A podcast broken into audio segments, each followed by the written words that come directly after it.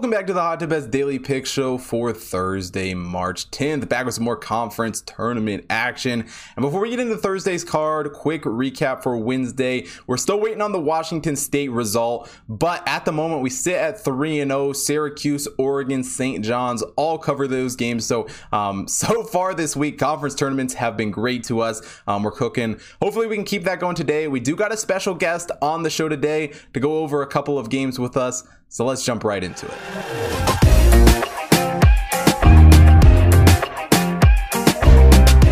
Welcome back, guys. We are back with Picks with the Professor. Got a special guest on Thursday's show here, looking at some more conference tournament games. Um, where can people find you? What have, what have you been up to? Yeah, so people can find me on Twitter at Professor Side. You can find our YouTube channel. That's Picks with the Professor. I've also got a Google Sheet that has picks on either the side or the total of every division one college basketball game.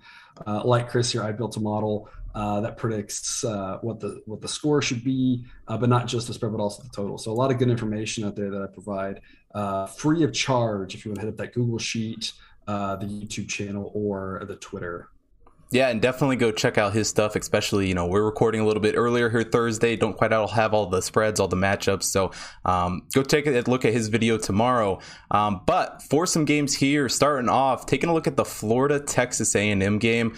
I really love Florida here in this matchup. Overall, Florida is a team that I've loved um, this entire season. They've definitely had some struggles this year. Don't get me wrong, um, but what team hasn't? Offensively, they, have looked very, very strong. Defensively, they haven't been a horrible team um, either. Texas A&M, though, you know, finished out the season pretty strong. Five wins in their last six games. Defensively, they're a strong team too.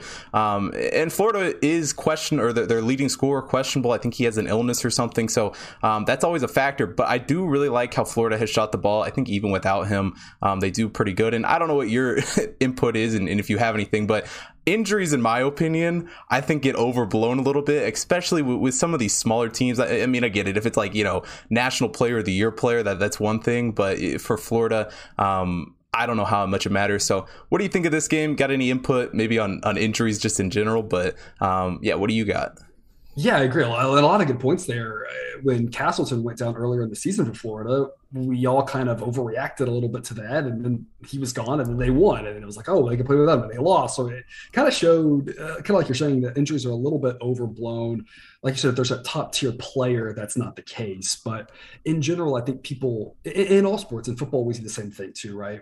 We we tend to value a player at three or four or five points of the spread. And really, it should be like one, right? It should be a whole lot less than, than what our, our gut is because the guy who's replacing him isn't that bad, right? It's not yeah. like they're replacing him with you and me, like coming off yeah. the street, right? You know, they're replacing with a player who's pretty good. So I'm with you. Uh, it's probably not as big of a deal as people tend to think. I, am with you. I like Florida. I, I make this game about three. Uh, so I think that they should win. Both these teams have been really inconsistent all season. Yeah. Um, you know, A and M. Every time you think you figure them out, they they, they zig and zag as well, right? So uh, they have finished strong, but I, I think Florida's the better team here. Um, the other thing right now, the total is 134 and a half. I like the under on that one. Both these teams play a little bit slow. Their defenses are are, are solid. They're above average. They're not that week. And so I think 134 and a half is just a, a, shade too high in this one. So I'm with you. I like Florida. And if, uh, if you're a totals player, I kind of think the under makes a lot of sense there as well. Yeah, yeah, I would like we were talking a little bit before the show um, started here. I'm not huge on the totals, but I would agree defensively, both these teams are very, very strong. And um, one little point that I, I, noticed when I was writing some notes for today, and, and, kind of just the conference tournaments so far this week in general, um, for whatever reason, teams that finished the season strong, like Texas A&M did here, you know, five wins in their last six games. I've kind of been betting against them, and, and for a little bit of a, it's worked out a little bit. I, I don't know if that holds a, a, whole lot of you know strength at all, um, but it, has been working out. Um, you got any input on that? oh no, so it's, a, it's a great point. Uh, I was just at the Sloan Sports Analytics conference this weekend and talking with some different people who model sports outcomes, people from different uh, sports books who are part of the team that make these lines, and had a, some interesting discussions around that exact idea, right? Like if you, if a team is playing well or not well, you know, entering a game, everyone has that same information. And so it really gets your head spinning a little bit here, trying to figure out how to map that. So I, I kind of think what you're saying is a little bit of a contrarian take, which isn't necessarily a bad thing because a lot of times people say, oh, this team's been playing really well.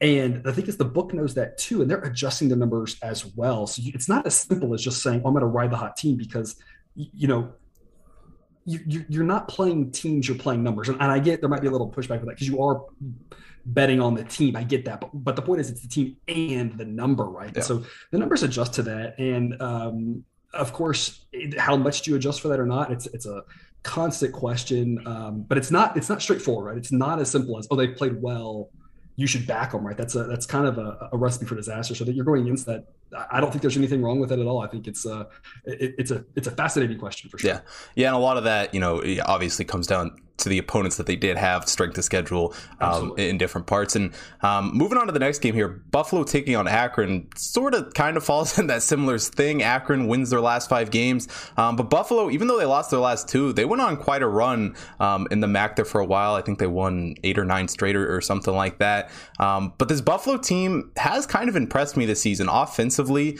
they've shot the ball pretty well. Um, Williams, you know, their, their, lead scorer has like 19.2 points per game.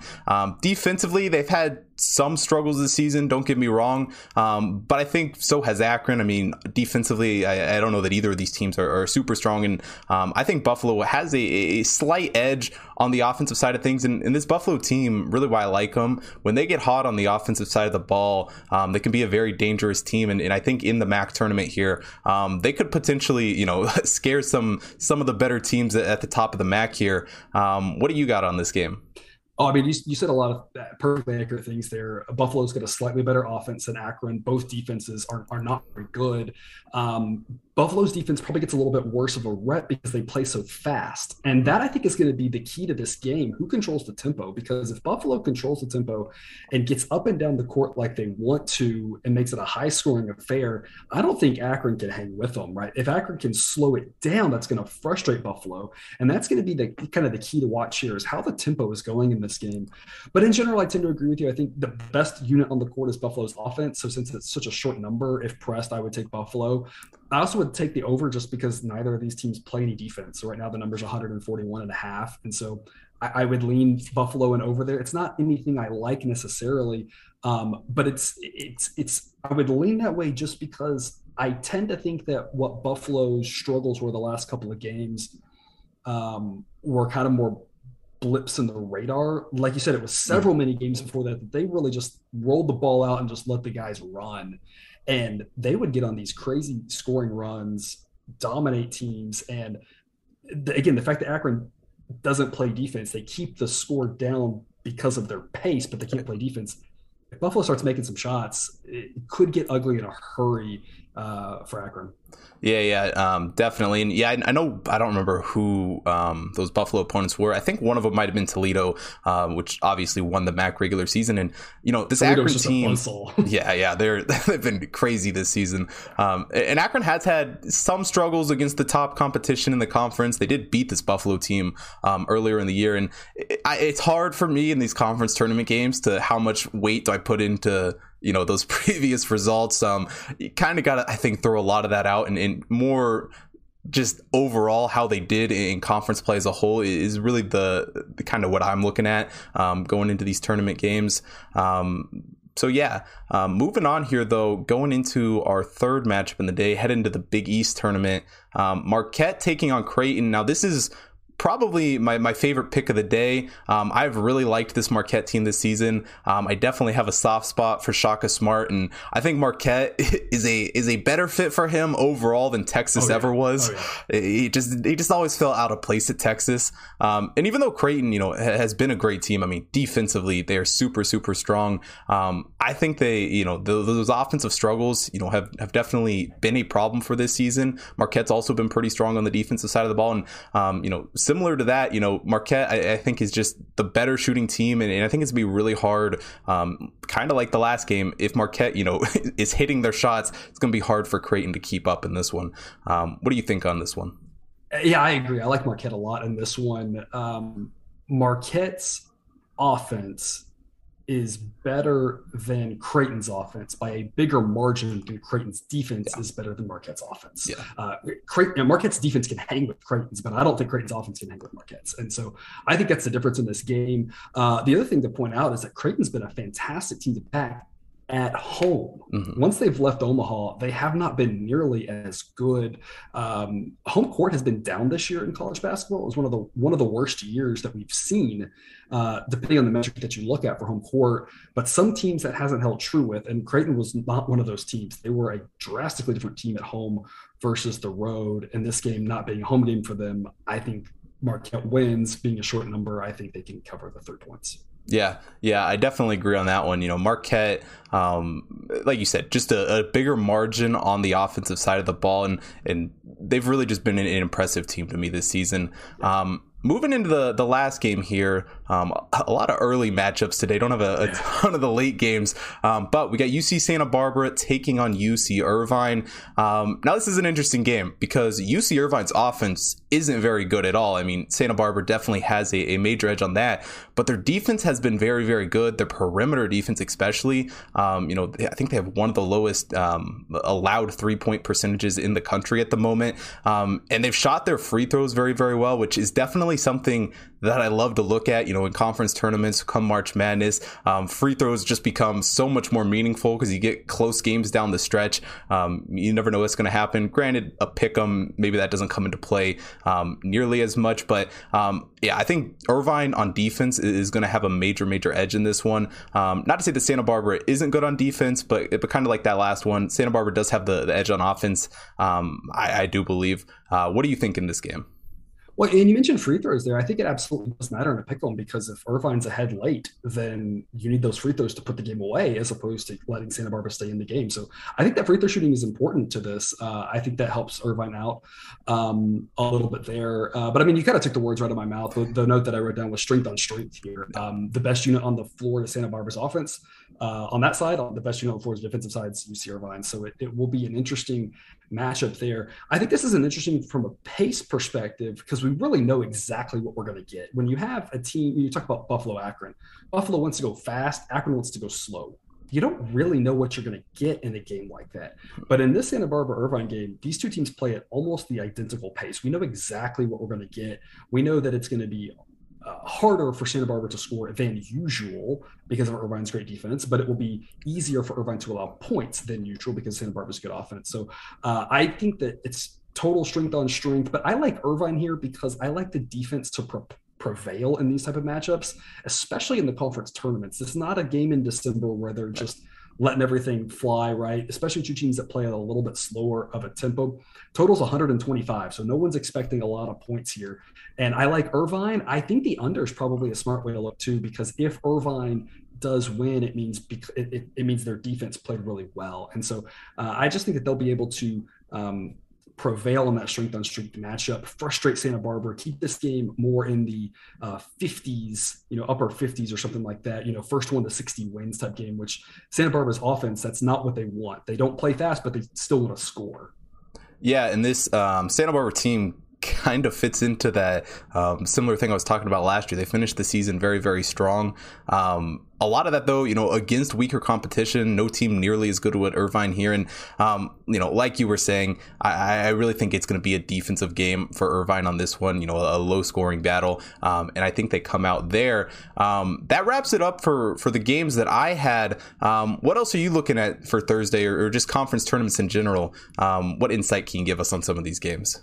So I've got one extra pick that I want to drop here. It's the under in South Florida, Central Florida. It's a 6 p.m. Central tip off. The total right now is 127. My model makes this under 124, and I'm not sure that that's still not low enough. The South Florida unders have been off all season. Um, they've been being bet down overnight and into the morning, and it's still they haven't been bet down low enough. So if you're listening to this tonight, go grab that under right now. If you're listening to go grab it right now anyway, because whenever you're listening to it is right now, right? if it's a morning, go get it, right? Don't wait around until closer to tip off. Conference tournament totals and NCAA tournament totals tend to get bet down because we understand the a little bit of a tighter possessions, a little bit more careful with the ball, a little bit more, you know, let's let's not be careless. And and the neutral court effect. I haven't shot at this gym, you know, creates a few more misses, that sort of thing. So we're all aware of unders are kind of more a play at this time of year. So it's probably going to get bet down from 127. I still think there's value even at 124 if it gets bet down that low. I'll give you all this just as a little. Uh, I'll show my receipts here. Uh, the model's 11 and five on South Florida under edges this season, four and one on Central Florida under edges this season. And it's not just blinded taking unders, the model's four and two on Central Florida overs as well. So I pegged these two teams pretty well this year, and this total is just way too high. I don't know how low it will go, but I do feel confident saying it will drop. So that's an extra little nugget for you there for your Thursday. Get that under 127 in South Florida, Central Florida. Yeah, and I know there'll there'll definitely be some people um, who will be taking that because I get comments all the time that I, that I should be taking totals, and it's just not my game in, in college basketball. I, have really struggled um, trying to, to get these totals right, but um, I love the pick there. Go check out his spreadsheet. You know, picks for, for all the games going on, as well as the um, the show Thursday morning um, to get caught up on on some of the games we didn't cover here, and, and really just everything going on in college basketball. So, um, thanks for coming on the show again. I had a great time. I always always love the the the statistical insight as much as I I try to do it myself. It, you just can't beat some of the knowledge that, that you're able to bring to the show. So um, thanks for coming on. Yep, glad to be here. Enjoyed it. All right. And that wraps it up for Thursday's college basketball show. Thanks for picks for the professor for coming on today's show. Go check out his stuff. Also, go check out hottipbets.com if you want to see more college basketball, NBA, NHL action going on today, as well as go check out the Hot Tip Bets main account on Twitter, Instagram, Facebook, TikTok to see all the stuff that's going on over there, as well as follow me at Hot Chris on Twitter and Instagram so you don't miss out on any future content. Also, if you're watching here on YouTube, hit that like button, subscribe to the channel, hit the bell notification so you don't miss out on any future content. And most importantly, drop a comment down below. Let me know who you guys are betting on for Thursday's college basketball card. And thanks for watching today's show. I will see you guys tomorrow.